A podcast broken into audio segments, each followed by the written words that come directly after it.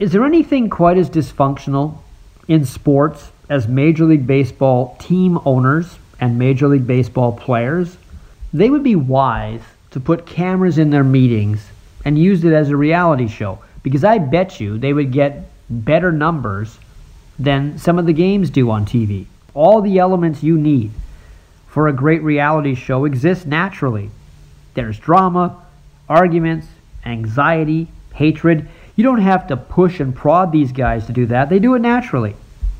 Right now, the two sides are arguing over how to play an abbreviated season.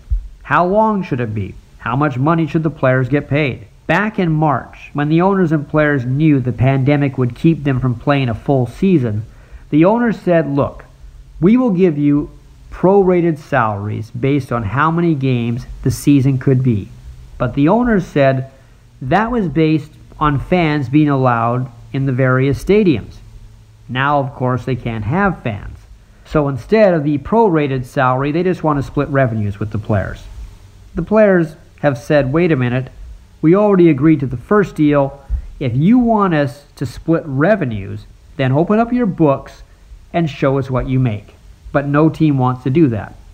The players have proposed a 114 game schedule which would run between June 30th and October 31st. The owners say, let's play 82 games.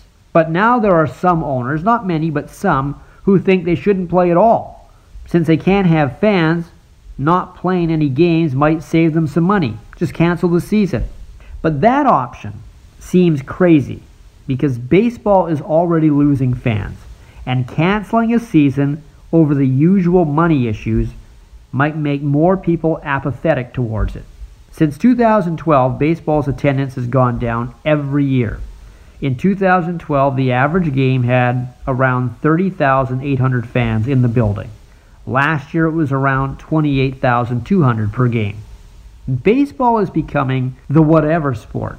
Did you hear baseball might not play this year? Whatever.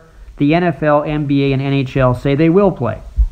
You can't become a whatever because that is bad for business.